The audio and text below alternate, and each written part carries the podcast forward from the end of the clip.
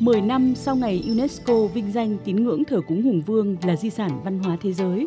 tiến sĩ Bùi Hoài Sơn, Ủy viên thường trực Ủy ban Văn hóa Giáo dục của Quốc hội, thư ký hồ sơ tín ngưỡng thờ cúng Hùng Vương ở Phú Thọ vẫn nhớ như in những ngày chuẩn bị hồ sơ đệ trình UNESCO phê duyệt. Ngày ấy, cả Bộ Văn hóa Thể thao Du lịch, lãnh đạo tỉnh Phú Thọ và các ngành chức năng đều đặt quyết tâm cao phải hoàn thiện ngày đêm để khi đệ trình là phải được công nhận di sản ngay lần đầu tiên. Và kết quả là hồ sơ trình để được công nhận di sản năm ấy đã thành công mỹ mãn. Việt Nam có được một di sản vinh danh tổ tiên và được thế giới rất ngưỡng vọng.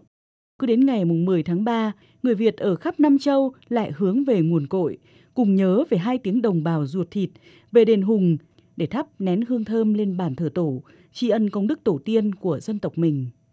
Một cái ngày rất là ý nghĩa khi mình là một người con nhân của Việt Nam thì ờ, công lao của ông cha ta đã bao đời đã gây dựng nên đất nước này thì mình phải giữ gìn và phát huy thêm cho đất nước. Tôi quê ở Phú Thọ thì mỗi năm vào dịp dỗ tổ Hùng Vương thì gia đình tôi đều dẫn tôi đi đến dân hương ở đền Hùng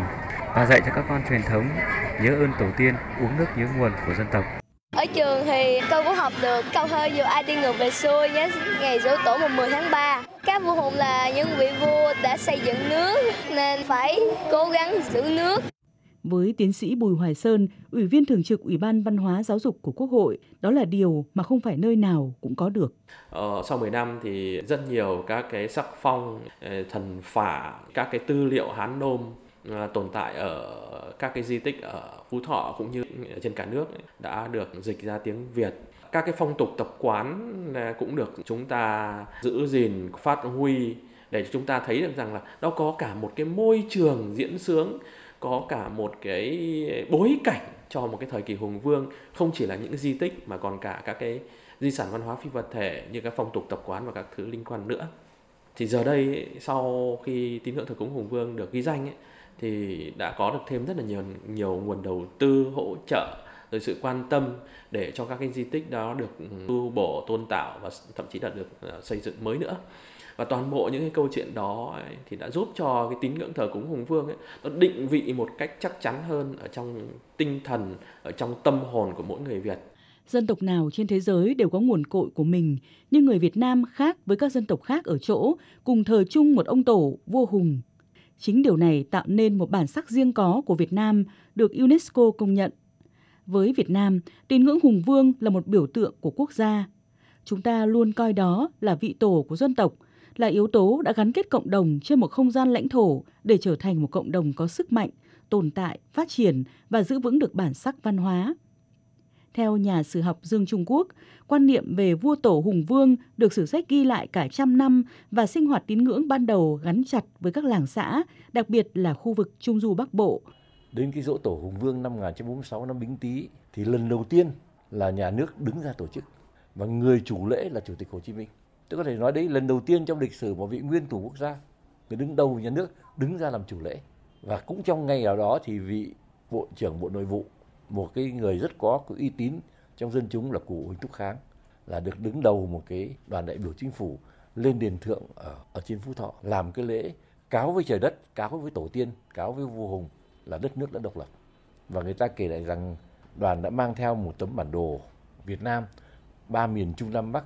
nối kết với nhau thành một quốc gia Việt Nam độc lập. Rồi chúng ta thấy rõ ràng là lúc đó là cái biểu tượng của vua Hùng nó không chỉ là biểu tượng của một cái đấng tiên tổ xa xôi mà nó đã trở thành một sức mạnh của cộng đồng. Ngày nay, trên giải đất hình chữ S, với 54 dân tộc anh em sinh sống, có những nét văn hóa riêng biệt khác nhau nhưng vẫn cùng chung một vị thủy tổ, hùng vương. Và đây là yếu tố gắn kết các dân tộc Việt Nam trong thời kỳ hiện đại. Thực hành tín ngưỡng thờ tổ hùng vương được thế giới ghi nhận như là một giá trị nổi trội trong đời sống văn hóa của người Việt.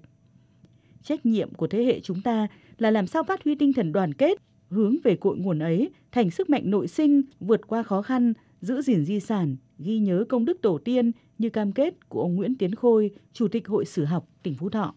Chúng ta phải có ý thức để giữ gìn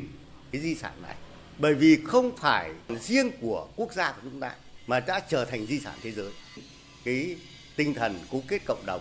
và hướng về cội nguồn. Đó là điểm thứ nhất. Thứ hai nữa là trách nhiệm của tỉnh Phú Thọ